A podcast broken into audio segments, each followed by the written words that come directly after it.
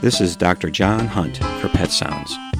Allow me to spend some time with you discussing pets, pet care, and everything in between.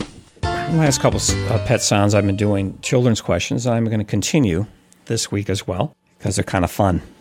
I have three questions today. The first is Do you go scuba diving for sick or injured animals? My answer to that was Not if I can help it. I am strictly a terrestrial kind of guy. The closest I get to treating aquatic animals is changing the water in my aquarium. There are veterinarians that specialize in aquatic animals like whales, porpoises, sea turtles, seals, and fish. Some veterinarians assist aquaculture operations like salmon farms, others do research on aquatic life.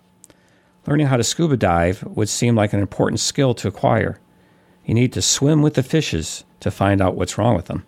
Another question is why do veterinarians put a thermometer in the animal's back ends instead of the mouth like people?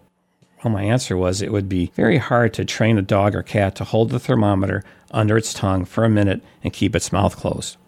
We all know how hard it is even to give our pets a pill. Sticking a glass rod in the mouth would meet with the same resistance, and either you would get bit or you would have a broken thermometer to contend with. The rectum is a safe, reliable place to get body temperatures in pets. Most pets tolerate the procedure. They may squirm or try to sit down, but few try to bite. Ideally, you want the thermometer to rest against the wall of the rectum. If you are not paying attention, you can insert the thermometer right into a piece of poop. The temperature of poop is of very little diagnostic value. Third question is why do dogs stop staring at you when you stand still? In my experience, most dogs continue to stare when you do become still, waiting for the next move. Dog vision is excellent for detecting moving objects. They can see something move even so so slightly from hundreds of feet away. Stationary objects are harder for dogs to see.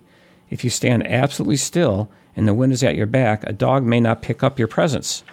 I think the question dealt with a circumstance where the dog became disinterested in the stationary person because there wasn't any threat or positive reinforcement like food or affection forthcoming. Something else caught his eye, or he heard a sound or sniffed a smell that was more interesting than you standing still. No offense, but to me, standing quietly in front of your dog would seem pretty boring.